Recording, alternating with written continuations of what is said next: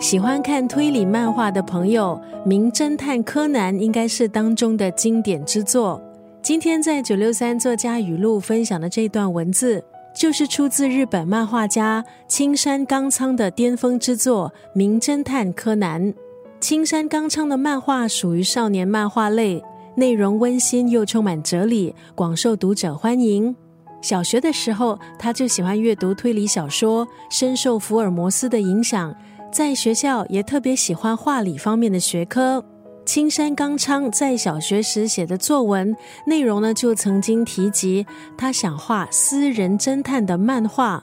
他和哥哥弟弟在童年时也经常组成少年侦探队，到处去探险。大学时加入漫画社，当时青山刚昌一边打工一边投稿，后来终于以《剑勇传说》成名。今天在空中就要分享《名侦探柯南》当中的这段文字。每次我最痛苦的时候，你总能看穿我的心，虽然很不甘心，但是我好高兴。刚刚在空中分享的这段文字，出自日本著名的推理漫画《名侦探柯南》。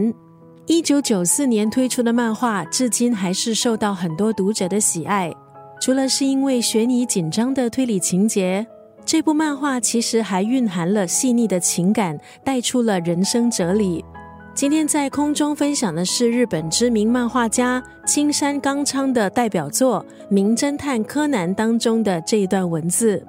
每次我最痛苦的时候，你总能看穿我的心，虽然很不甘心，但是我好高兴。